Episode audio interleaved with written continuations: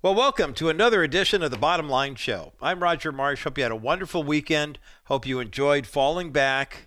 How nice is that? Just to kind of chill and get that extra hour. You know, we always hate it in the spring when we spring forward uh, because, you know, we're trying to, you know, we, we like the sunshine, but we're not really all that uh, keen on uh, having to lose an hour of sleep. Then the fall rolls around, and for one glorious day, we do um, take a we catch hold of our senses here, and um, get a chance to sleep in. A lot of people show up late. Remember, uh, Pastor Chuck Smith used to do this. Calvary Chapel, Costa Mesa. With the time changes, he didn't want anybody missing church because of the time change. Did you remember this? I did not go to Calvary Chapel back then, uh, Big Calvary, but I remember Ch- Chuck used to do this. And you know they controlled their old radio station on Sunday morning when they would carry the program, so they could carry whatever they wanted to. But Chuck used to say, whatever time zone it was when you went to bed, that's the time zone when you wake up, because I don't want you to miss church. And so if it was spring forward and fall back, they would stay on standard time until after you'd come to worship. So the 11 o'clock service was actually starting at noon, but it started at, remember that? It at 11 o'clock. And then in the fall, when you fell backwards, you stayed on your clock. And I love the fact that he did that. It was so creative. Because in terms of the time of day that you worship, I don't know that that's necessarily a huge thing in God's economy. I mean, in all honesty, back if you go back to the uh, the Jewish days, remember uh, Sabbath actually began on Friday night. I mean, as soon as the sun was down. In God's economy, it goes nighttime then day and not the other way around. The day changes over at the end of the day. So technically, if you are going to um, a church that has a worship service on Saturday night, but you are part of that, you know, Sunday going church going crowd, then you get the best of both worlds because you go on a Saturday and sun's gone down. So technically, you get church on Saturday night, but you went on Sunday in God's economy. And I heard a really great discussion about this. Um, I've been listening to a lot of different denominational podcasts and watching uh, programs on YouTube and things like that. Because I'm really trying, I mean, if John 13, 34, and 35 is the deal, you know, Jesus said, A new commandment I give you, love one another. As I have loved you, so you must love one another. Everyone will know that you are my disciples if you love one another. There are so many places where the body of Christ seems to be battling with each other. If you can imagine, we're all one body. Have you ever gotten to the point? Well, have you ever had this time? It's a fun little free form to open up this Monday program. Uh, have you ever had to slap yourself in the face to try to stay awake, or maybe pinch yourself, or um, you know, I know people like crack knuckles or do whatever they do. And you realize that you are doing that to your own body, right? If we are in fact the body of Christ, like the Casting Crowns song says, if we are the body, why aren't his arms reaching? Why aren't his feet going? You know, whatever. Um, but the idea is, yeah, for the body, we should be doing the things that God has called us to do. But when Jesus said, A new commandment I give you, love one another, everyone will know, everyone meaning outside of your circle of influence, will know that you are my disciples if you love one another because they just won't believe that you guys could be so organized. You know, that you could be such a body of Christ together because there was, I mean, you had uh, Matthew, the former tax collector, and you had Mark, and you had, uh, uh, well, Luke wasn't part of the disciples, but he was part of the, uh, you know, the gospel writers. And then you had Simon the Zealot, who wanted to overthrow Rome, you know, and, and was, they were a pretty disparate group. And Jesus said, you know, you are all assimilating into one body of believers. And so it's it's interesting to see as we look at these different, you know, coming together and going together. Uh, the one thing I'm looking for, first and foremost, is motivation. What is the intent? What are these conversations designed to do? And it's amazing to me how many people, like in the evangelical world, you know, for years have gotten by with the whole, um, well, this is what we're, you know, this is what we're all about, and we're not like those people, you know, like we're not like Catholics or we're not like uh, Lutherans or, or whatever. And it, it's so interesting to me because I think of the people who get hung up on the, you know, do you worship on Saturday or do you worship on Sunday people? And, you know, what about, what if you go to a church that has a meeting on a Wednesday night and that's your worship service? I mean, I don't know that the day of the week is as important. I mean, God specifically says in His Word, remember the Sabbath and keep it holy. And I don't see that Jesus did anything to, uh, you know, to move us away from that. But I know there are a lot of New Testament Christians who say, wait, Jesus rose from the grave on a Sunday. That should be the day that marks the New Testament church as opposed to the Old Covenant. Okay, that's fine. But if you're part of the Wednesday night or Tuesday morning church, I mean, that you're worshiping God. That whole remember the Sabbath and keep it holy, though, if that's your day of worship, I think that should be your day of Sabbath. So, I mean, in God's economy, I don't think it changed. The Sabbath is Friday night all the way through Saturday night, but um, I'll, I'll, leave that up to them. The reason I bring this up, I, I, love the fact that Pastor Chuck used to do what he did with um, with daylight saving times, and it's daylight saving time, not daylight savings time, apparently. Um, but nonetheless, he used to say, "Okay, here's the thing: if you go to the 11 o'clock worship service at Calvary Chapel, Costa Mesa, and this week we're moving ahead so that we're on daylight savings time." I want you to get your sleep and don't mess up your rhythm. I don't want anyone missing church because they didn't set their clock, either backward or forward. So you set your clock and, you know, after you go to church, but make church a priority. And I appreciate the fact that what he was doing was he was accommodating people, meeting them where they were, but also saying, hey, but don't forget, you don't get two free passes every year just because you didn't get the clock right. You know, so they were very clear about that, and I think people really enjoyed that. I don't know how long he did that. I know there was a season when he did. Like I said, I heard about this anecdotally. I never attended Big Calvary on a regular basis, so I don't know. But the reason I bring that up, in terms of the okay, here we're we're working together, and we're going to show everybody that we are, you know, the body of Christ. These are disciples of Christ, and and we're going to have that good kind of communication. The reason I bring that up is because I think what we're facing in the culture right now is a similar challenge as it pertains to Americans, American patriotism, what it means to be an American citizen, what it doesn't. Victor Davis Hanson has done a number of really great lectures, if you will. He's been interviewed by John Anderson, the former Deputy Prime Minister of Australia, uh, and have these conversations where he basically says the way that the left and progressives want to govern our nation is to basically render citizenship useless. As Christians, we know that our citizenship is everything. Not our citizenship in America is more important than anything else because our citizenship in heaven is the most important thing. Now, as American citizens, as people who live in this country, by all means, your, your citizenship in our country is important. But it should never be more important than your citizenship in heaven, which means you assimilate nicely with the other boys and girls and you don't I mean, like some of the Catholic programs I've looked at and listened to. Here's why we're not Protestant.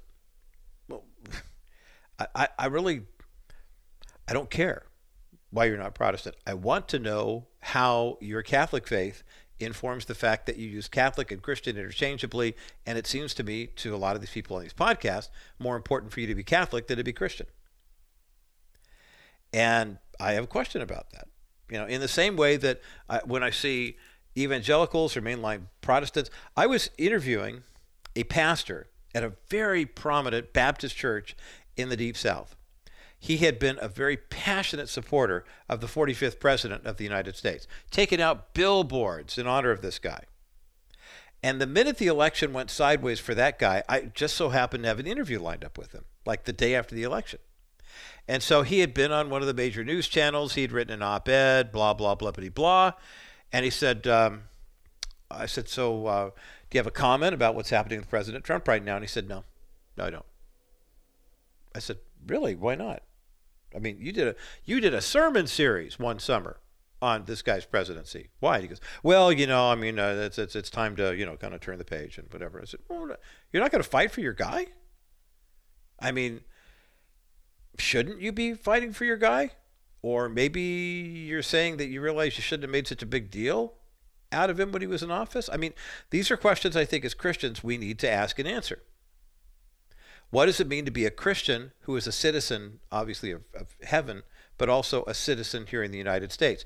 And what value does citizenship have? That's a question a lot of people are asking right now especially in the border states, because there's been so much talk about the Homeland Security Committee, what's happening with Border Patrol, and whether, I mean, this is a very strong indictment, but there are many people in the United States Senate who are suggesting that the Secretary of Homeland Security, Alejandro Mayorkas, should be impeached because of the way things are handling on the border with regard to illegal immigrants coming in here illegally, kind of disappearing, and there's no accountability.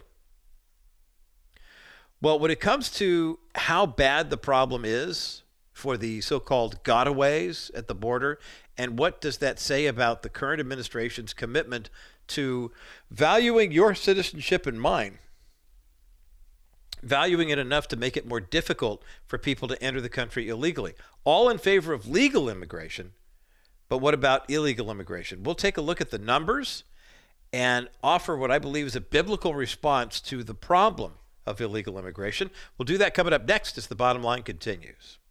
You can protect against market volatility without investing all your money into bonds. Wilson Financial has simply better alternatives. The last 12 months there has been almost 1.7 trillion invested in investment grade bonds. This move to safety locks up money for a long time of guaranteed low returns. Why? Market volatility. Well, my comment is why go with low earnings for a long time when you can get great earnings with a solid real estate backed investment paying you 6% over the next three years? After three years, you can invest in another option, or you can do what most of our investors do and reinvest in another one of our new exclusive 6% accounts. This strategy gives you the best of both options without settling for many years of low returns. Our 3D Money 6% account pays you great interest while you're not subjecting yourself to market volatility. Call 800 696 9970, 800 696 9970, or visit kbrightradio.com slash Wilson Financial and ask about Dennis Wilson's exclusive real estate backed 6% investment account. Wilson Financial Services for simply better alternatives.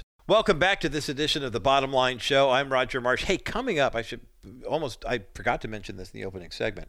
Today is Movie Monday, and we do have a movie that we're talking about. It's a streaming event uh, that's coming up on Great American Pure Flix channel. A couple months ago, Meg Meeker, Dr. Meg Meeker, who's a pediatrician and a really strong advocate for families, especially parent child relationships, uh, wrote a book years ago, like 20 years ago, called Strong Fathers, Strong Daughters. And it's been updated and expanded. It's sold millions of copies, I believe. And they made a movie about the book, Strong Fathers, Strong Daughters, that was released about a year ago. And as uh, Great American Pure Flix was getting ready to make the switch over to the Great American, you know, move, uh, they were able to start streaming the movie um, Strong Fathers, Strong Daughters there. And um, so I want to revisit that conversation with Dr. Meg Meeker. We'll do that in about 15, 20 minutes or so. But in addition to uh, having that conversation, we have one free six month subscription to Great American Pure Flix. Uh, Pure Flix, of course, the home of God's Not Dead and all those other. I mean, there's so many great options available on this Great American Pure Flix channel. And so we will be giving away one free six month subscription. Their Christmas programming is out now, all the Christmas holiday stuff. There's a new movie dropping every week. It's, it's tons of fun to watch.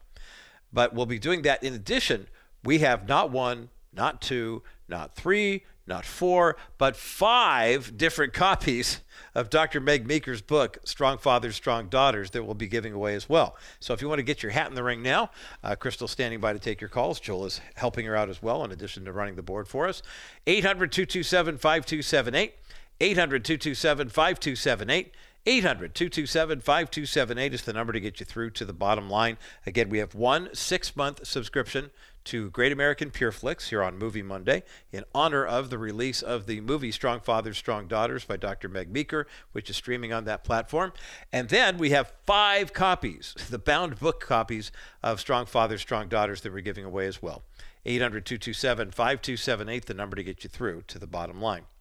Strong families are important, especially when they are immigrating into the United States. And legal immigration, of course, isn't really a problem here in the States because millions of people come here every year and they do so through the legal channels. I mean, I like to call it the Ellis Island phenomenon, but you come in, you've got your paperwork, you apply for your work visa, get your green card, get in line. Sometimes you have to wait way too long, but once you do, then you can take the citizenship test and um, then once you pass it, you're an American citizen. And we see people year after year who keep doing that and loving it.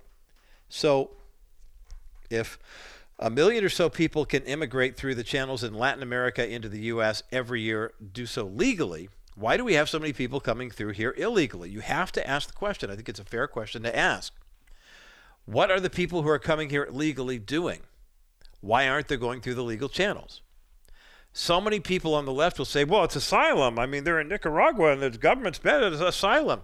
And then you see other people immigrating peacefully and legally from Nicaragua, and you wait, wait, you're, you're in the same country.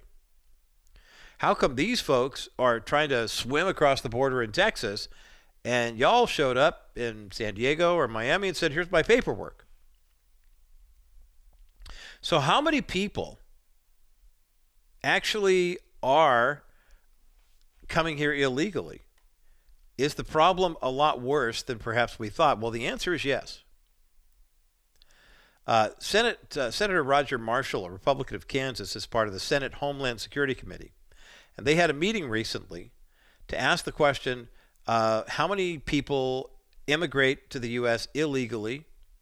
And there's a term called gotaways, as in they got away from us. People who come here illegally, they evade border patrol, they are detected from some other kind of surveillance, and they're never really prosecuted. Now I know the the left likes to say, progressives say, well, no person is illegal, and everybody. Of course, people have value. Obviously, every person who's ever been created, up to this point, because we don't have AI yet that's making artificial people, uh, but every person who's ever been created has been created by God in the image of God. The question then is: There's sin in the world, and why do some people, uh, you know, go after this? Later on this week, we're going to be talking about the issue of generational sin and why that is so important for us to understand.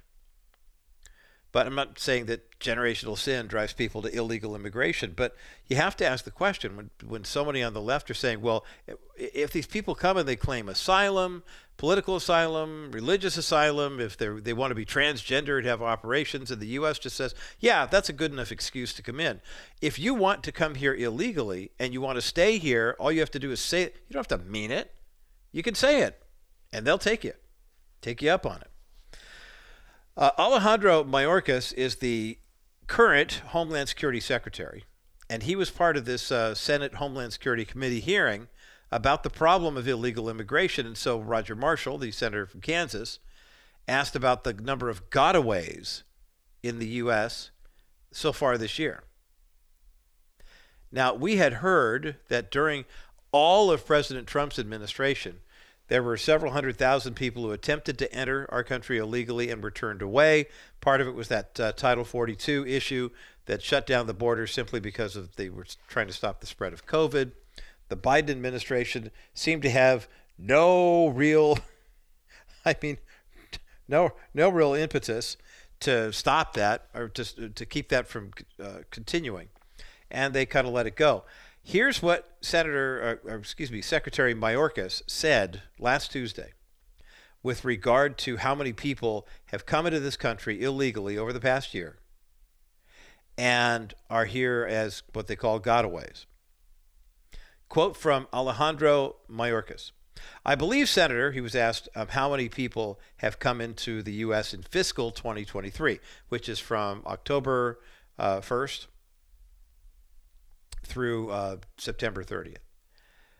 Mayorkas responded, I believe, Senator, that the number is over 600,000. And I'm sure you're well aware that the phenomenon of gotaways has been a challenge for the Department of Homeland Security for decades. Well, there's only been a Department of Homeland Security for two decades. So, anyway, um, this is the number of people who are coming here illegally and literally overwhelming the Border Patrol storming the gates, if you will. Now, here's the let, us take a look at uh, uh, the number of people. Fiscal 2022 was a record number for uh, um, immigrants coming through. There were 2.4 million immigrants encountered by the uh, Border Patrol at the southern border in fiscal 2023. That includes more than 269,000 in September. That's a monthly record. Fox News is reporting that the uh, Border Patrol released over 900,000 migrants that it encountered in 2023. The number of people here illegally just continues to rise and gets higher and higher and higher. The Department of Homeland Security's fiscal 2024 threat assessment has warned that agents have encountered a growing number on the watch list terrorist watch list, and warned that, quote, terrorist and criminal actors may exploit the elevated flow and increasingly complex security environment to enter the United States. In other words, they're storming the castle. And the Department of Homeland Security just seems content to be able to report on this. So, what is the solution? I mean, understand both parties play a hand in the illegal immigration issue. And what role should the church have in all of this as well? We'll talk about that on the other side of this break as the bottom line continues.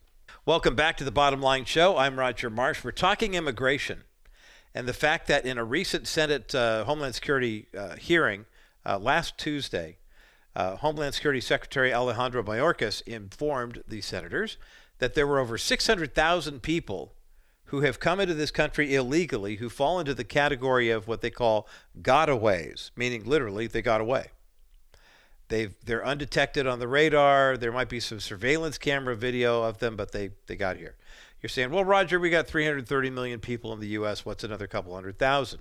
Well, the problem is that even the Department of Homeland Security says, look, there have been more people coming in. These aren't the children trying to find their grandparents and their uncles and aunts that we were told were coming. They aren't people from Central America coming in for asylum. These are people coming in from China, coming in from Syria. They're carrying weapons. They're they're I mean they're literally infiltrating the borders. Um, the Republicans who are on this Senate Homeland Security Committee want to send a clear message that the borders are not open to illegal migration. They're accusing President Biden and his team of exacerbating the crisis with greater releases into the U.S. and reduced interior enforcement. Um, but then they say, hey, but you know what? We're going to build 100 miles of wall uh, in Mexico. So, see, we're, we're taking this head on. They've also requested an additional $14 billion, that's billion with a B, for border operations.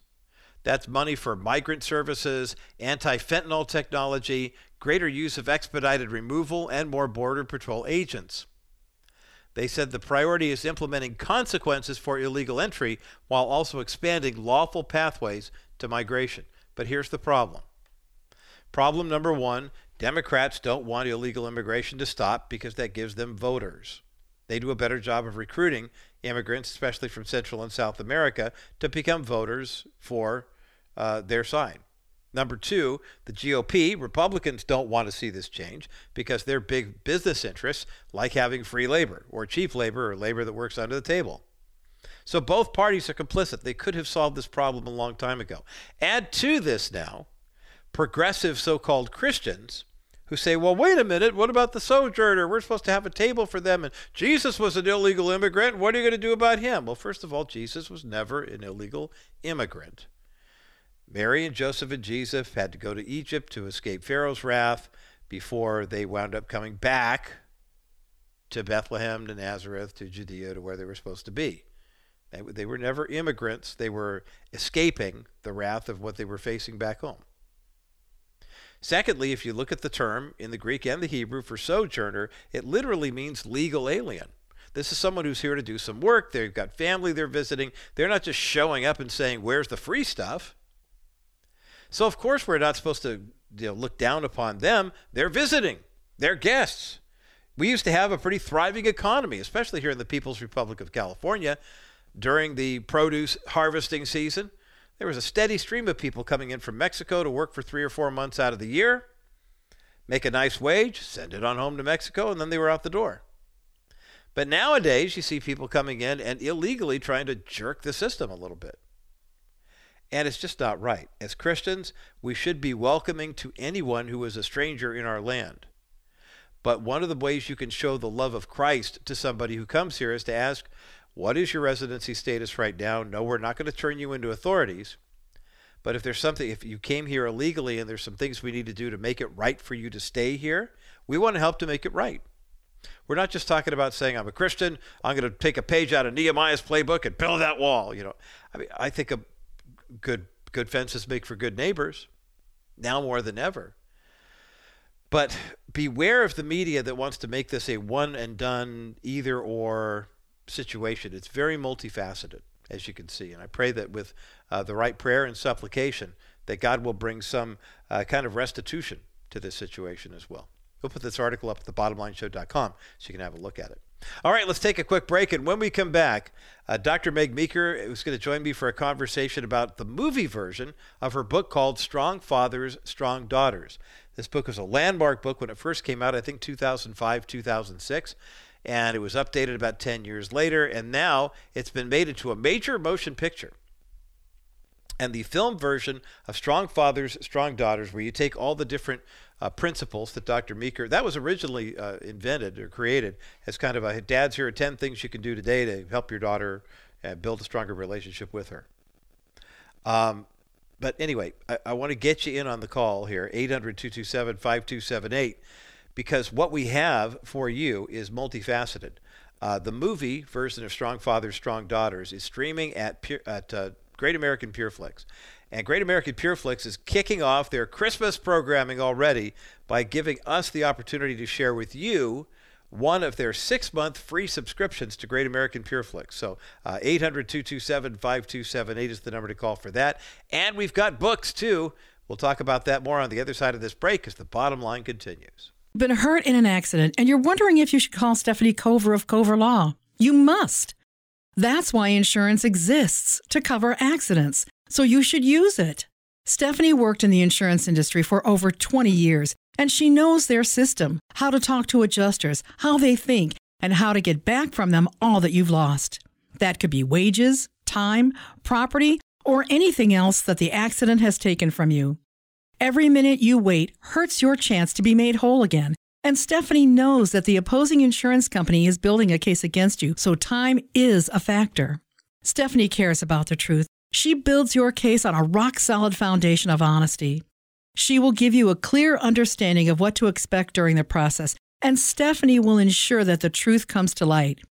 If you or someone you know has been in an accident and you're not sure if you need an attorney, reach out to Stephanie Cover now at kbrightradio.com slash C-O-V-E-R.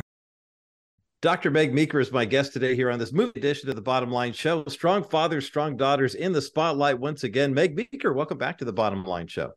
Oh, thanks for having me, Roger. This is exciting because Strong Fathers, Strong Daughters has been on the big screen and now it's coming to television. Great American uh, GAC. Is to tell us about what this is, this new adventure. Actually, uh, the book, um, the movie came out last year, 2022, right. on Pure Flix, and it did extremely well.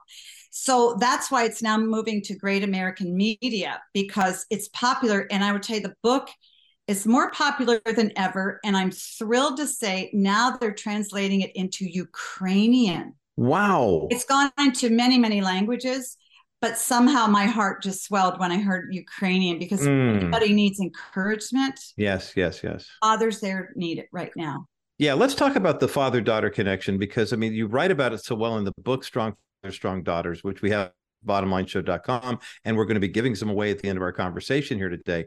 But now more than ever, in a world that can't really define femininity, can't really define what a woman is, you know, and and men are kind of being marginalized out. You know, it's it's amazing that that book is still in print, Meg Meeker, let alone you know it's still having the impact it is. Talk about why people are still resonating with this in this world of confusion. You know, it's interesting, Roger. As time goes by, the book becomes more and more popular, particularly because we're at a time where everybody is um, questioning masculinity, femininity, womanhood, right. manhood, and, and, sort of wondering what it is and what it isn't. We know what it is, but Amen. people don't want to articulate it and feel they shouldn't articulate it. So I will. Yeah. Um, because everybody knows who's had a mother or a father, they're different. Mm-hmm. Every daughter knows dad is different from my mother. What he brings to me and gives to me or doesn't give to me is very different from what my mother gives to me. Anyone who has a man in particular who's grown up without a father knows the deep pain. And if he did have a father, he he knows how differently his life would be. And so you really can't deny that there is a, a, a very real and deep difference between, um, you know, how a father relates to a child versus how a mother does. The father daughter relationship is particularly deep and rich because um, fathers feel that they know how to relate to their boys more easily. Mm-hmm. Mothers feel they know how to relate to their daughters, but fathers so much want to be close to their daughters, but they feel intimidated. Mm-hmm. They feel insecure. Mm-hmm. And a big part of my goal with this book and now with the movie is don't worry about it. Your daughter just wants you. She just you don't have to have a PhD in psychology. You don't have to earn a lot of money. You don't need a big house. As a matter of fact, she'd probably prefer a smaller one because most kids do. That's another story. Mm-hmm. Um, but she, but she needs and wants your affection and your attention, and um, some affirmation. Because when it comes from you, it means something different than when it comes from her mom. Mm. Boy, that's powerful uh, insight from Dr. Meg Meeker today here on the Bottom Line Show. The book Strong Fathers, Strong Daughters, of course, is up at thebottomlineshow.com. And we are rejoicing that the movie version of Strong Fathers, Strong Daughters is now coming to GAC. And we're going to have a listing of, a link at thebottomlineshow.com where you can find exactly, saying, might be saying, where is GAC on my cable system and on my network providers or whatever. We'll provide that list for you so you can find it. What was the response like to the movie? I think the last time you and I spoke, the movie had just come out. Yeah. And I remember talking about how you got me in so many different places. I'm just like, oh man, again. uh, what what's it been like in the year since then? Hearing from dads, hearing from daughters, because I can imagine there were a few dads who were saying, "Oh, you made me cringe a little bit, but you didn't leave me there for too long." No, no, no, no. The purpose of the movie. Well, first of all, the movie was very popular and i'm sure it was the the wives making the dads watch because yep. dads you know tend i don't want to do that. Yeah. it became very popular and here's the reason. I think it was popular for the same reason the book is popular. It's very pro dad we mm. don't say any negative things. Dads are so used to being beaten up criticized made fun of. This book doesn't do that because they said that's not reality. What's reality to your child is is you is is is you as a good dad a good person your daughter wants that. So it's very positive um, and it shows how a daughter perceives their dad what her daughter wants what her daughter wants from the dad and you can see it in um, live before you so i think that and and it's um it really touches your heart um I, have seen it roger i don't know five or six times i cry at the end every time mm, a mm-hmm. balloon mm-hmm. so because because we raised three daughters yes. and i so desperately miss my dad who passed 10 years ago um but but it's it's it's just real and it's true and i think when you present sensitive, good truth to people, it hits you right in the heart and you go, I get it. This is this is what my daughter really wants from me and I can deliver it. Mm, I love that, Dr. Meg Meeker. Strong Fathers, Strong Daughters is on GAC, and we've got the listings listed at thebottomlineshow.com. We've got a couple minutes left in our time together, Meg, and I, I, would love for you to help us see. I mean, there's such a push in the culture for young women, especially, to be strong, confident, uh, accomplished, that type of thing, but to do it on your own, you know, do it with other, in the company of other women. And what you're talking about, much of both and not an either or. You know, girls need their moms, girls need their dads too. Help us to identify, if you can. I mean, there's little things that you pick up and say, "Oh, that girl had a good relationship with her dad," or "Oh, that girl's trying to compensate for something." Do you spot that right away? I would oh, imagine you would. Absolutely. I think angry women who are bossy and aggressive now, you can be assertive and you can be strong and you can be clear and confident, but that's very different than being an aggressive, mean, bossy woman.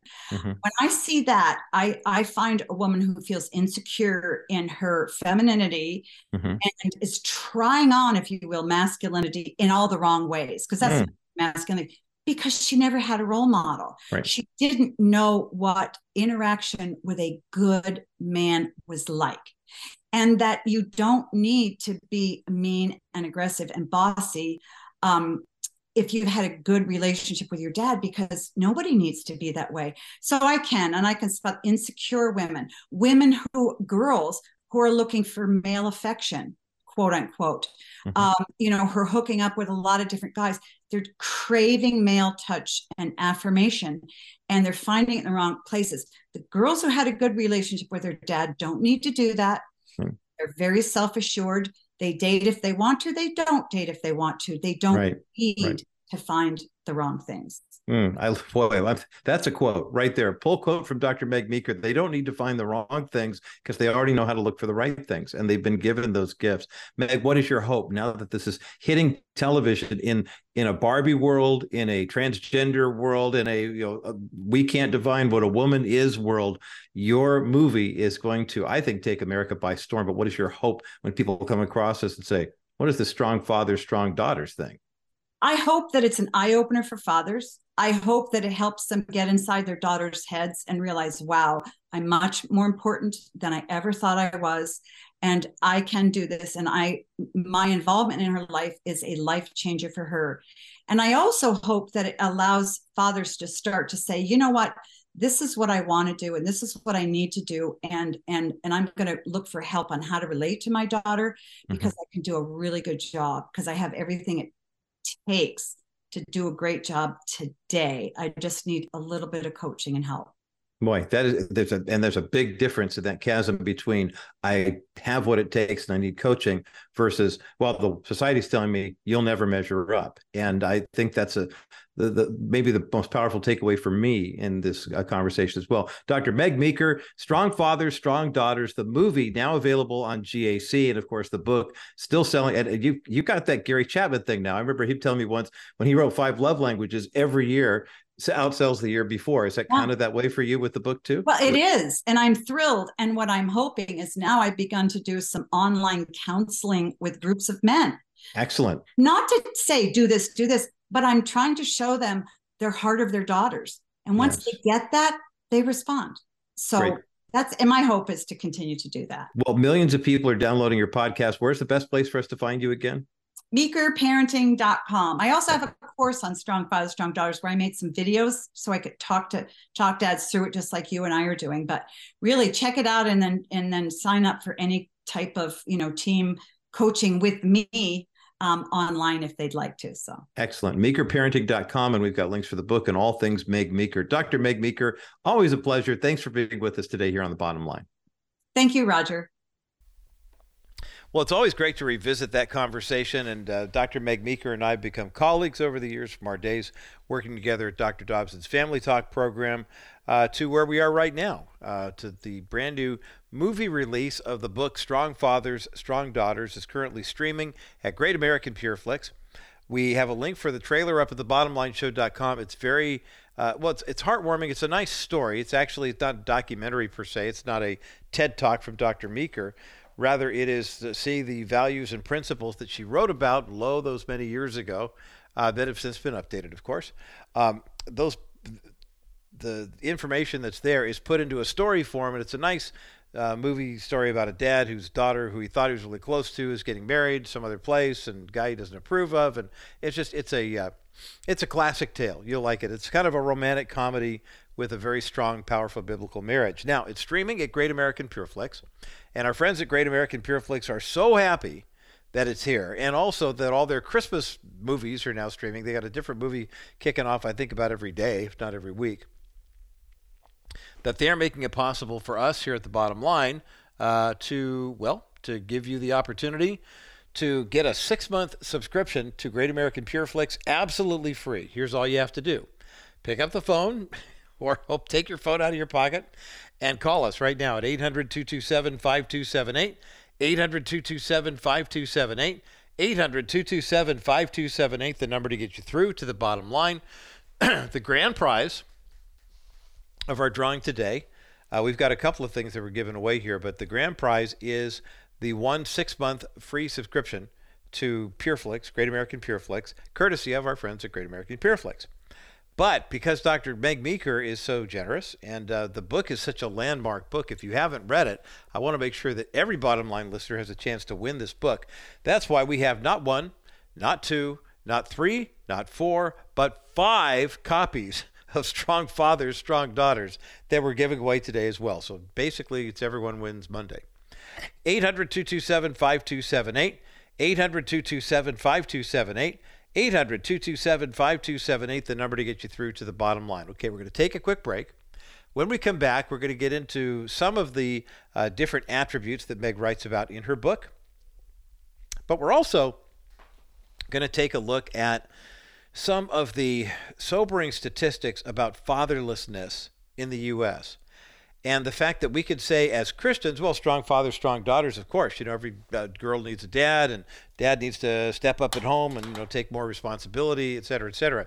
But it's not quite so simple for those who um, don't have a father in the home. Now, do people think that dads have a tremendous value? Um, well, here's a, a Rasmussen poll from January of 2022, so it's a couple years old. 84% of those who were polled believe that a strong family is foundational to a strong America.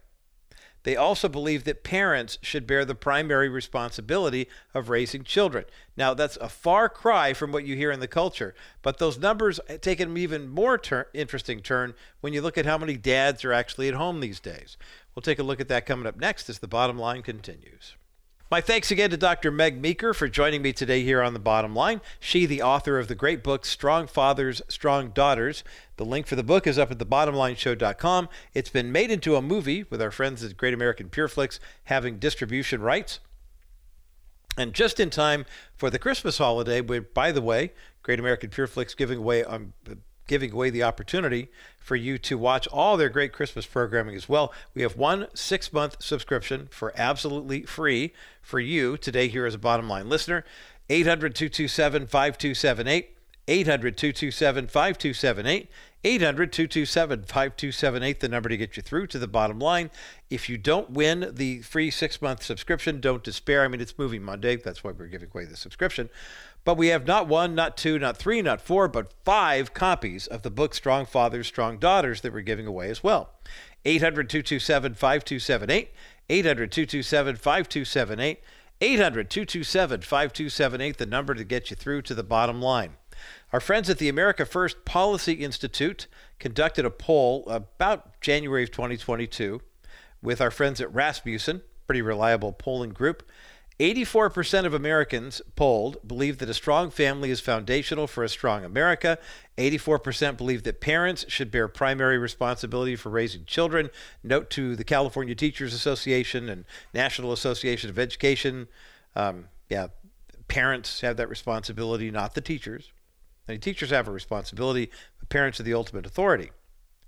It's interesting because 67% of people polled believe that the decline of the family is actually harmful to American growth and prosperity. But then here's the issue 65% of people polled by the American Family or American First Policy Institute believe that children who grow up in a fatherless home are at a significant disadvantage in life. Now, Strong Fathers, Strong Daughters, the book by Dr. Meg Meeker, kind of highlights this point. When you look at the number of girls and young women who grow up in fatherless homes, well, here's the latest statistics, and this is as of fiscal year 2022 U.S. Census Bureau.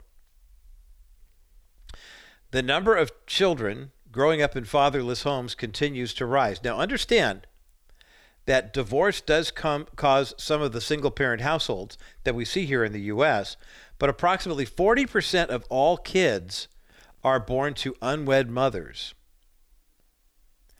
When you consider the number of unwed mothers who are women under the age of 30, that birth rate for out of wedlock goes up to 53%. Now, understanding that there are many unmarried women who get married, they're technically not married, but they're cohabitating with their partner. But here's the thing for anybody who says, well, you know, it's a good idea to get uh, live together before you get married so you can see if this is going to work out. Did you know that the divorce rate, or the breakup rate, I guess I should say, among couples who try to raise a child without getting married, or live together, have a kid, and then do get married, their divorce rate is twice as high as the national average. And the couples who you talk about how marriage kind of galvanizes the culture, it keeps people together. In all honesty, um, this is a, a huge issue. You know, some people say, well, we don't need a piece of paper and this, that, and the other thing. But what kind of impact does it have on the kid? What's interesting is when I mentioned the number of children or the percentages of kids that are born out of wedlock, and people say, well, we should be more like Europe. They don't have these problems. You're right, they don't. As a matter of fact, according to the U.S. Census Bureau for 2022, the number of children across America who live without a father at home is 18.3 million. Did you know, by the way, and you probably did, because if you listened to the bottom line show long enough during COVID, you had drilled into your head the fact that the host would routinely say, that would be me, that there are 77 million children in the United States, age 18 or under the age of 18, and the number, the, the fatality rate among kids who got COVID was less than a thousand. But here's the deal 18.3 million children in America, that represents one out of every four. And here's what it does to the United States. Did you know that that means that the U.S. has the highest rate of children living in single parent households globally? It's so interesting how we talk about how the family's not good for the world and we should be more European, and yet you know who's setting the standard, who's actually pacing this whole uh, single parent trend is U.S. families. As of 2019, the number of children who lived with one parent and no other adults in their home was 23% of the population. That is a staggering three times greater than the global average is only 7%. That's from Pew Research. In China and India, you know, China being the one parent or the one child per family family system, and India, the caste system where if you're born in poverty, you'll stay in poverty the rest of your life the number of children who live with a single parent is 3% in China and 4% in India. And those are massive populations, three times at least greater than the United States. And then there's the issue of we're just talking about kids overall. When a child grows up in a single parent home, there has been an influx, an increase in the number of single dads who are handling this because of divorce or maybe the death of a spouse. But the reality is, single mothers head up 80% of single parent households. 80%. Fatherless families are four times more likely to raise children in poverty, and 84% of homeless families are headed by women. Those are remarkable. So, what are we to do in the body of Christ? What are some ways? I mean, obviously, the strong parenting, uh, strong fathers, strong daughters principles work great if dad and daughter are involved in a relationship. But what happens when they're not? And how is we how do we as the church respond? I want to take a look at that coming up next as the bottom line continues. One of the greatest gifts that we can give to an expectant mother is the gift of the first picture she'll ever have of her son or daughter in the womb. That comes through an ultrasound, and our friends at Preborn have an opportunity for us to make more of these ultrasounds a reality. Every time you give a donation of $28 to Preborn, that means one more ultrasound can take place. But how about giving enough money for an ultrasound machine? The cost is $15,000. It's a sizable investment, but every ultrasound machine can do 250 ultrasounds per year and lasts at least 10 years. Now take that cost $15,000 and divide that by 2500. Okay, now you begin to see how the cost per ultrasound goes down even more once we have more ultrasound machines to donate into preborn clinics. Make a donation right now to preborn. It's completely tax deductible, and every penny, every dollar you donate right now is going to the purchase of an ultrasound machine. 833 850 BABY is the number to call. 833 850 2229 or go to kbriteradio.com. That's K B R I T E radio.com. Click on the banner for preborn and make your best donation right now. $25, $50, $100. It all counts towards saving babies' lives. kbriteradio.com. Hit the preborn banner right now. Welcome back to the Bottom Line Show. I'm Roger Marsh. Still a few moments left to get in on the great drawings that we have with Dr. Meg Meeker, um, talking about Strong Fathers, Strong Daughters, the movie, which is now streaming at Great American Pure Flix. And you got a few moments left to get in to win uh, the copy, the one actual, uh, uh, the one six month subscription that we have that we're giving away today to Great American Pure Flix. 800 227 5278 is the number to call there. And then we have five copies of Dr. Meg Meeker's book, Strong Daughters, Strong, or Strong Fathers, Strong Daughters, the 30 day challenge. Um, 800 227 5278. 800 227 5278. 800 227 5278 is the number to get you through to the bottom line.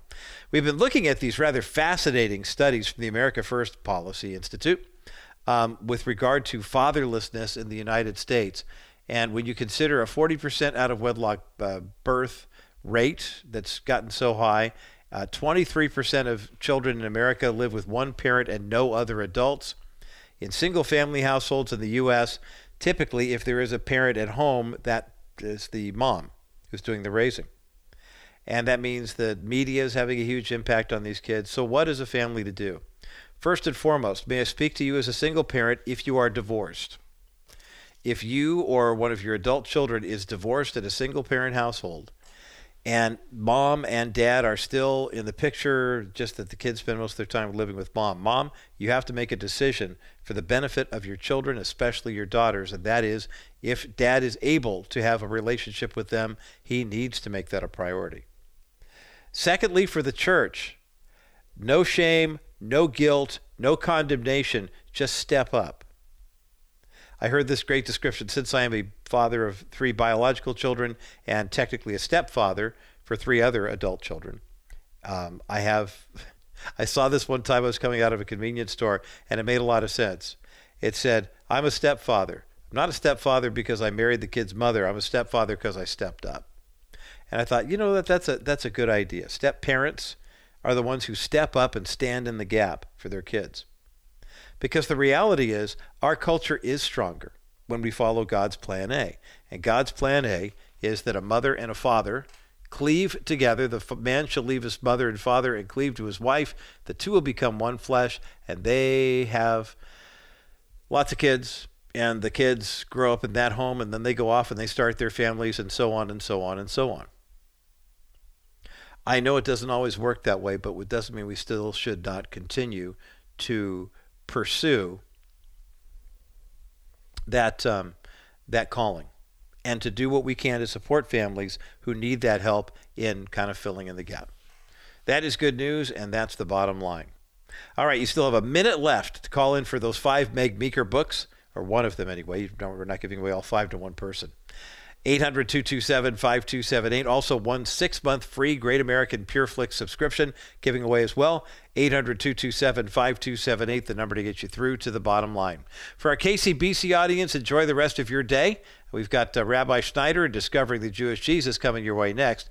For those who remain on the network, we're going to talk about the Holy Spirit and do so in such a way that you basically get the opportunity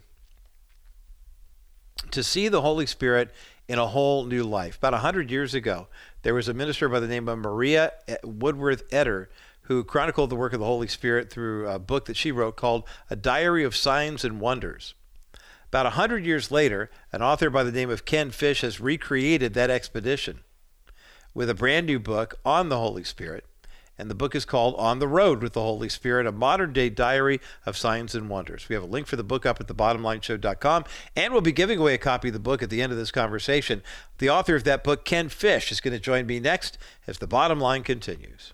We are told that the Holy Spirit lives with us and dwells with us and, and basically walks with us. But what does that look like in real life? Well, today here on the bottom line, I'm joined by a man who has a fascinating new book out called On the Road with the Holy Spirit, a modern day diary of signs and wonders.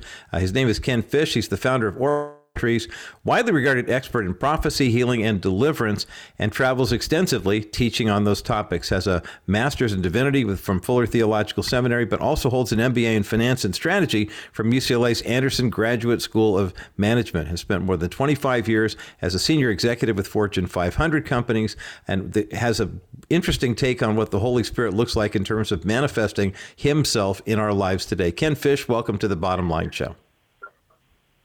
Thanks for having me. It's great to be here.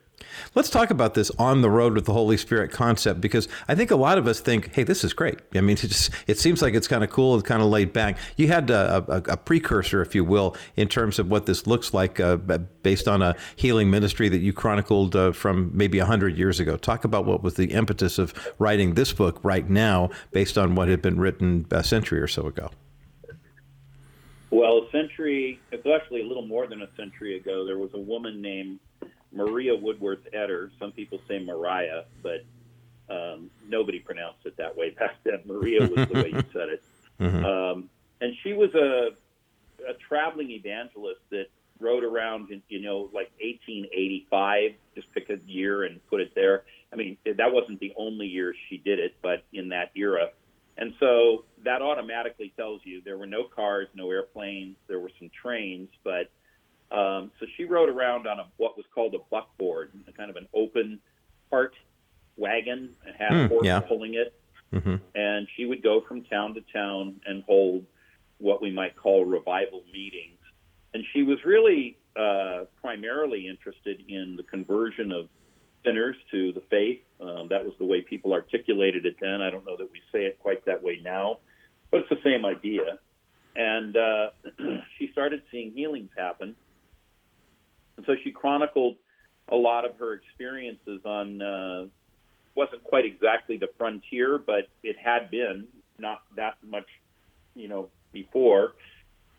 So she chronic- chronicled her experiences along what was what had been the frontier um, in a book called A Diary of Signs and Wonders. And I read that book, I- don't even know, 35 or 40 years ago. And it, it really impacted me seeing what she had done and how the Lord had used her. And remember, of course, as a woman in that era, it would have been doubly or triply difficult for her to be in that role because generally it was men who were preachers.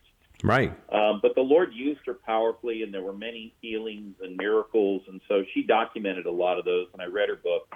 And when I decided I was going to write my book, um, I decided I wanted to call it a modern day diary of signs and wonders. Well, I was only slightly changing the title, and I knew I was knocking off her title. It's not copyrighted or anything. And I was going to put an acknowledgement in my book anyway. But um, anyway, my publisher said, I don't think that's good because if people search for your book, they might find her book and get them confused. So we slightly changed the title to On the Road with the Holy Spirit. That's the main title. And then the subtitle is A Modern Day Diary of Signs and Wonders. And that's how the title came to be. Talk about what the excursion was like for you or the journey was like for you. Because, I mean, the, the, the idea is you're looking at these different events and you're helping us to see, you know, to help maybe from someone who comes from a perspective like I do, not coming from a charismatic or Pentecostal background. Um, we're talking about, you know, sign basically, miraculous sign. And to to realize that God does do the miraculous and still does that even to this day. And you can use this book, this resource, as a catalyst. Talk about uh, how, why that was important for you to put to paper. Well, you know, I I had a relationship with John Wimber. Uh, he was a pastor in Orange County, California. He was not the founder, but the second leader of the Vineyard Movement. Um, and he's the one who really expanded it greatly because of the grace that was on his life. Um, he was a uh, adjunct professor at Fuller Seminary in Pasadena, California, and in that role, he taught a course called MC 510, um, Signs, Wonders, and World Missions. Uh, so he was a man who was, I would say, theologically solidly in the evangelical camp, but he was also a man who had seen a lot of things, and he was uh, moving toward, um, I would say, a, a, an embracing, an embracement of the modern uh, ministry of the Holy Spirit, whether through healing and miracles, or perhaps through prophecy, or some of the other gifts that are listed in 1 Corinthians 12. He didn't start out there, though. And uh, when he was first converted, he had been a famous musician playing with a band known as the Righteous Brothers, and maybe some of our listeners would fam- recognize that name. Oh, yeah. Um, Oh, yeah. Among their very famous songs is the song "You've Lost That Love and Feeling," which was featured in the first Top Gun movie. Hmm. So You know- anyway, John had been a rock and roll musician. He had a, a conversion experience in a Bible study led by a man who was just a layman. He was a welder. His name was Gunnar uh, Gunnar Payne. And um, after John came to faith over a period of time, as he matured as a believer, he was asked to join the staff of the Quaker church that he attended um, as an assistant pastor. He later went on became a senior pastor, and then ultimately left all of that to work with Peter Wagner at Fuller Seminary, C. Peter Wagner, um, in the Fuller Evangelistic Association, or the FEA, Foxtrot Echo Alpha, as it is Mhm. sometimes known. Mm-hmm. And um, and with that, he went all around the country and to a few other, uh, all over the U.S. and a few other countries, um, basically showing them how to grow churches and what the principles of church growth are. And in that in that entire experience, from conversion through the time at the FEA, um, John started to ask a lot of questions like, why don't we see things that are in the Bible? And even when he had been just a new believer, he had asked one of the elders in the Quaker church he attended, when do we get to do it? And they said, the elder said, do what? And he said, the stuff. And the elder said, what are you talking about? And John said, look, I gave up drugs for this. and in the Bible, it talks about healing and, you know, deliverance and prophecy and, you know, all these things. Where is all of that? And the right. elder said to him, oh, oh, we don't do any of that. We just talk about it. We just teach that it used to happen. And we mm. sing songs about it.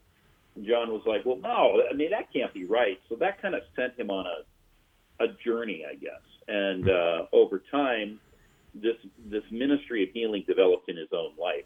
Um, it took about a year from when he really began asking the Lord about healing until he saw his first healing. So for a year he prayed with no fruit, no results. Hmm. But he did eventually experience a breakthrough there, and then it grew, and John became known as one of the leading voices of healing in the 20th century. And I connected with him after I got out of uh, college or university, and um, I worked with him for uh, 13 years. And you know, I wrote a lot of his material as a ghostwriter. Um, my name's not on any of it because I was a ghostwriter, but anyway, I worked with him closely, knew him, and he had a profound influence on me, both because he was a professor of mine at Fuller when I took his class, but later I became a teaching assistant in that class. And I also uh, went on staff with him, began writing for him, and then traveled with him. And I saw many, many, many things. And I was very hungry for all of this myself. My own mm-hmm. background was that um, I'd come out of a, basically an evangelical background. These things don't happen anymore. And when I'd gone to uh, Princeton, I was very challenged by the level of animosity towards just the Bible itself, never mind the supernatural side of the Bible, right. that I encountered among the faculty and uh, their own perspectives and beliefs about scripture, history, Christian faith, etc. And so when I came to the end of my time at Princeton, I was I was really hungry and I was asking the Lord a lot of questions like, how come I don't see stuff like this it's in the Bible. There's nowhere that says it's ended. I know it, by the way, just to be clear for our listeners who are evangelical, I'm aware of what the uh, arguments are that people use to say why they have ended, but I was never convinced by those arguments. I looked at them very carefully. While I was at Princeton, I learned to read Greek and Latin. I later went on to learn Hebrew. I, I never was convinced that those arguments were sound. And so late in my senior year, I was going, Lord, where is this? When, how come we don't see this? And through what I would call a divine appointment, um, the Lord got me connected with some of John's materials, and I can share that if you like. But anyway, um, I listened to that material and I thought, I got to meet this guy. Mm-hmm. And so I did, and as it were, the rest was history. Fascinating conversation with Ken Fish today here on the bottom line. We're going to take a quick break, and when we come back, I want to get more into this. The book is called On the Road with the Holy Spirit. We've got a link for that book up at the thebottomlineshow.com. More in just a moment as the bottom line continues.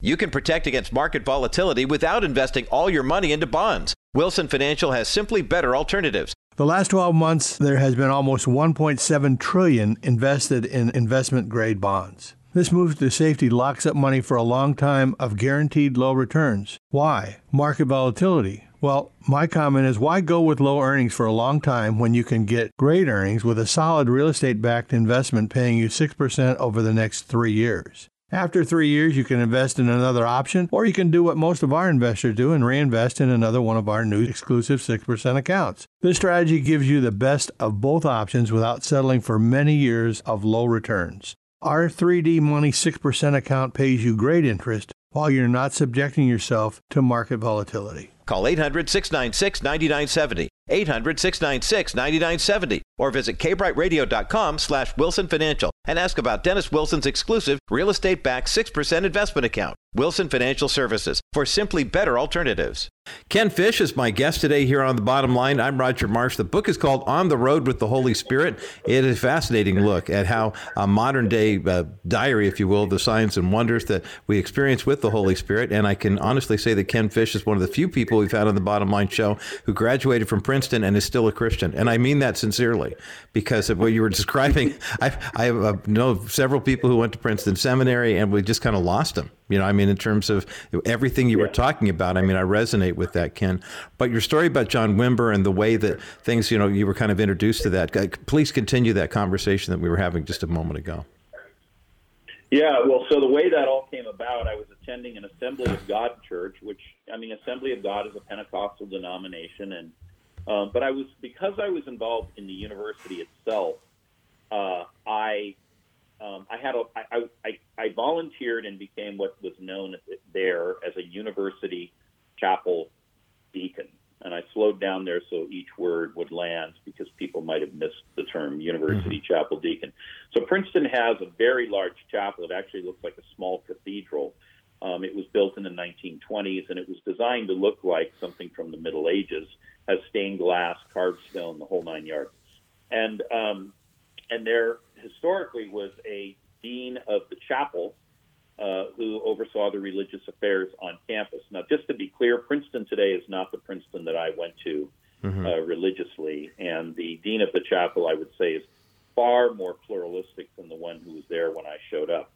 But anyway, the man that I uh, served under was um, he had been converted in the Kwai River prison camp during the Second World War. His unit of Scottish Highlanders had been taken captive by the Japanese at the fall of Singapore. And as a result of the things that happened to him while he was in captivity, he became a born again Christian. He'd been wow. raised nominally Christian, but mm-hmm. he became a Christian. And if you want to read his book, it's called Miracle on the River Kwai. Miracle mm. on the River Kwai. The author is Ernest Gordon. So, but because I was volunteering uh, in in the university context, I had a lot of interaction with different denominations and groups. Um, the Methodists, the Presbyterians, the Episcopalians, the Catholics, and the Pentecostals. And so I became uh, I became involved in this church that was literally across the street from the university, and I began attending there. And um, you know, I mean, I was I was a college age kid. It was it was good enough, I would say. I was generally happy there. And um, anyway, one day, a woman in the church who I knew just a little bit, not very well, she and her husband owned a car dealership in northern New Jersey, so they had a little bit of money. Um, she approached me just before the service, and she had a plastic bag filled with cassette tapes. Now, this is a antique technology that nobody knows anymore, but back in the day, right, they were right. They were kind of the equivalent of an MP3 download or something. And uh, and of course, there was no streaming, no internet, nothing like that. Um, so she approached me with this bag of cassettes, and she had been at a John Wimber meeting in New York City sometime before, and she'd listened through all of these materials that she'd purchased, and she gave them to me. And she said, I was praying this morning, and I felt like the Lord prompted me that you would need these. And I said, Oh, well, thank you very much. And I had another ancient technology known as a Sony Walkman.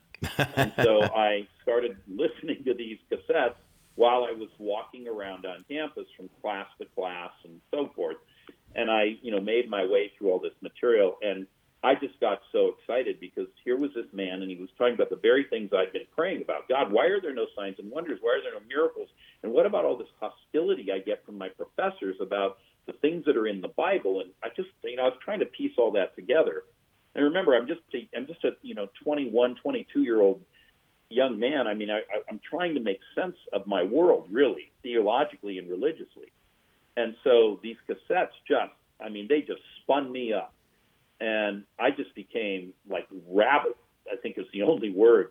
If this man is right, then nothing else matters. I've got to have mm-hmm. this. And I, that was kind of the nature of my prayers to the Lord. And uh, I lived in California. The church was in California. So I went home on one of my breaks to California to visit my mother. And I went and visited the church that John Wimber led. And again, there's a lot more I could say, but I know our time is compressed. So let me just say this. when we went to the church, my mother had an incurable condition in her mouth, which was visible. She had open sores that were running and oozing, and they were black like a raisin and about mm. that size. And they were on the roof of her mouth, on her tongue, inside of her lips, on her gums. I mean, they were everywhere. And as a result, she was in extreme pain and drooling spontaneously, and no one could figure it out. She'd been to the dentist, she'd been to a doctor, she'd been to an oral surgeon. Nobody could figure out what was wrong with her. Well, we went to this service. It was a nice service. The worship was amazing. The sermon was down to earth and made a lot of sense to me. It seemed to square with what the scripture was teaching. I don't remember what he taught on that night. And then he said, "Now we have a room to the side, and if you, anyone needs prayer, please go in that room." So my mother and I went into that room. Now my mother didn't really want to go, but I kind of pushed her into it. And so we went into that room, and a couple of the prayer team came over and laid hands on my mother. And in front of my very eyes, in I don't know, I don't want to exaggerate it. It may have been as low as 30 seconds. It might have taken all of a minute. Every one of those sores disappeared all of the drooling stopped, and my mother stopped whimpering and and basically crying at a kind of a low level. She wasn't wow. stopping, but she was, uh-huh. she was crying. She was in so much pain. Incredible. So I literally, in front of my own eyes, as a rationalist Princetonian, saw my mother get healed of something that no doctor or dentist knew what to do with. Mm-hmm. And with that, I was like, okay, mortgage the farm, you know, throw the keys away, burn yeah. the bridges. I'm in. Yep. And that was really how I got drawn into the ministry of signs and wonders. Since then, I've gone on and I've seen thousands and thousands of healings and deliverances and prophetic words, uh, both through John, uh, through some of his associates, including a man named Blaine Cook, who still lives in Orange County. And then as I was around them, I started to realize this is for everybody. And I got drawn into that same type of ministry and when I left my corporate career 14 years ago, um, the Lord sent me, as if you will, on the road with the Holy mm-hmm. Spirit. Right. Jesus did say that when He has come, He will teach you things that I cannot teach you now because I have to leave. I've got to return to the Father. And so um, I, I mean, I had seen these things already. I'd lived that life already, but this became now my new full time job, I guess, although mm-hmm. more of a calling than a job. Right. And everywhere I went on multiple continents in many countries, we saw many, many, many uh, signs and wonders, and often hundreds of them in a meeting at a time.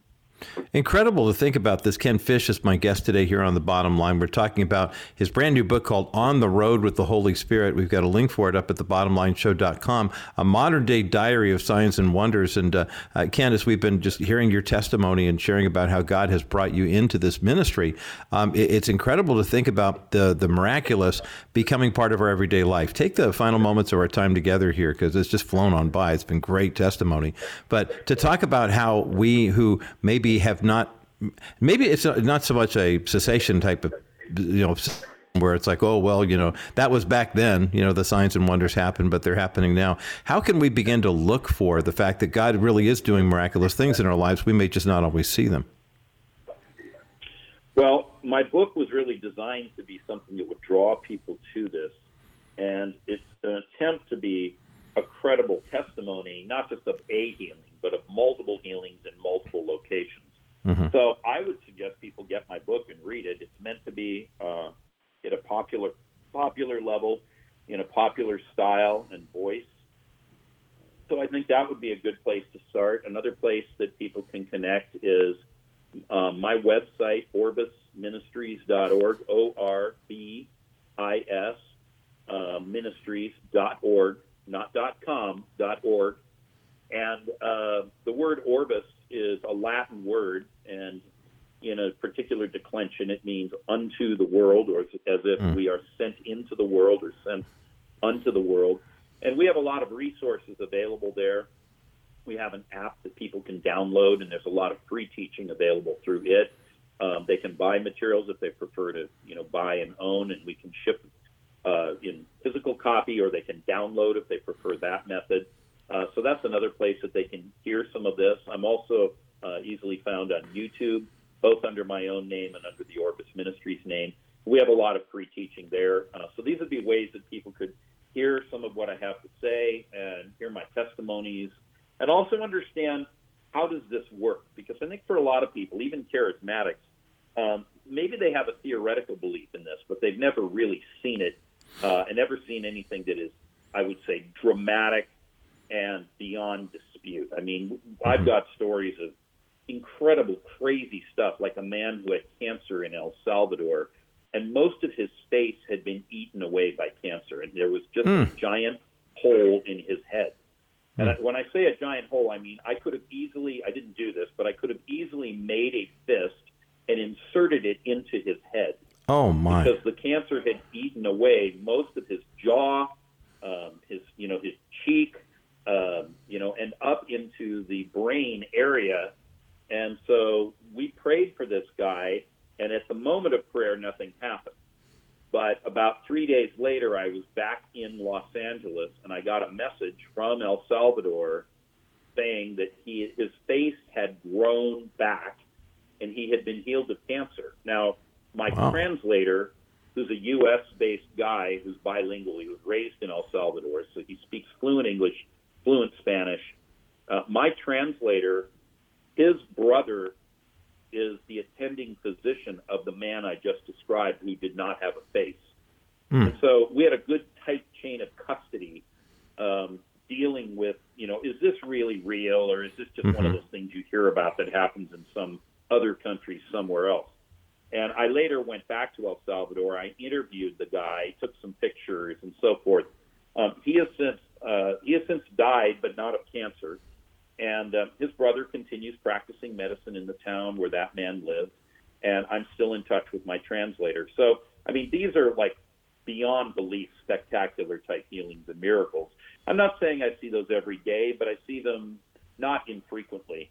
And I think this is the kind of thing I want to draw people toward. I want them to see that the God of the Bible is the same God that we serve today. And the fact that people may not be experiencing him that way doesn't mean that he isn't that God. It means that all of us need to have an upgrade in our own experience, mm. our own uh, understanding, our own encounters with the living God of the Bible.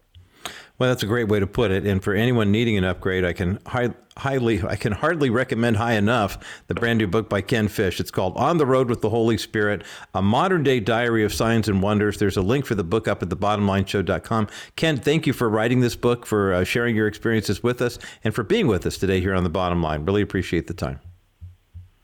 Sure, my pleasure. God bless you. Well, a great conversation. And hey, we're feeling generous. Ken was very gracious as well uh, as we were talking about his book, On the Road with the Holy Spirit. We have not one, not two, but three copies of this book that we're giving away right now. Get in line and get your copy. 800 227 5278. 800 227 5278. 800 227 5278, the number to get you through to the bottom line. You know the old expression, a picture is worth a thousand words? Well, if you're an expectant mom and you go to a pregnancy health center that is in partnership with Preborn, one picture can say way more than that. And that picture I'm talking about is an ultrasound picture. Every donation that goes to Preborn goes to providing ultrasounds for women who are expecting children and they want to know what all of their options are. When you call 833 850 BABY right now, you give a gift of $28 that provides one ultrasound. But if you give a gift toward the purchase of an ultrasound machine, now that's a $15,000 investment, but every ultrasound machine can do 250 ultrasounds per year and lasts a minimum of 10 years. That's 2,500 ultrasounds uh, available to women right now. Think of all the babies, thousands of babies' lives that will be saved by your donation to preborn right now. Call 833 850 BABY. 833 850 BABY. That's 833 850 2229. Make your best donation right now $50, $100. Maybe you want to give $15,000. It's completely tax deductible. We've had a couple of bottom line listeners step up and do just that. 833 850 BABY. 833 850 B A B Y. That's 833 850 2229. Call Preborn right now. My thanks again to Ken Fish for joining me today here on the bottom line. It's kind of a good outdoorsy name, isn't it? Uh, Ken is the founder of Orbis Ministries, uh, widely regarded as an expert in prophecy, healing, and deliverance. And he's written a book called On the Road with the Holy Spirit, a modern day diary of signs and wonders. We have not one, not two, but three copies of this book that we're giving away today here on the Bottom Line Show, because why not? 800 227 5278. 800 227 5278. 800 227 5278, the number to get you through to the bottom line. You know, the thing I love about this book and this topic is it really puts us in a situation where we can understand the value of slowing down and savoring the moments that we have seen the Holy Spirit working. I mean, so much of life. I was having a conversation with a colleague last week. We were talking about the go go nature of life. Media is always on and our schedules are always full. And he said, You know, we miss so much about what's really important. He had just gotten back from spending a week with his dad, who is uh, terminally ill. And he brought the kids. They had to travel across the country to go there. And he said, I'm so glad we did because that was more meaningful than all the chatter and all the clutter that's going on in the world. Remember, the Holy Spirit speaks to us with a still small voice, Scripture tells us. How can we experience what the Holy Spirit is doing in our lives if we're moving so quickly and there's so much noise around us that we can't actually hear Him speak? Take a walk on the road with the Holy Spirit and you'll discover uh, signs and wonders and things that you didn't think were possible, but God has been planning to do all along on your behalf. That is good news, and that's the bottom line.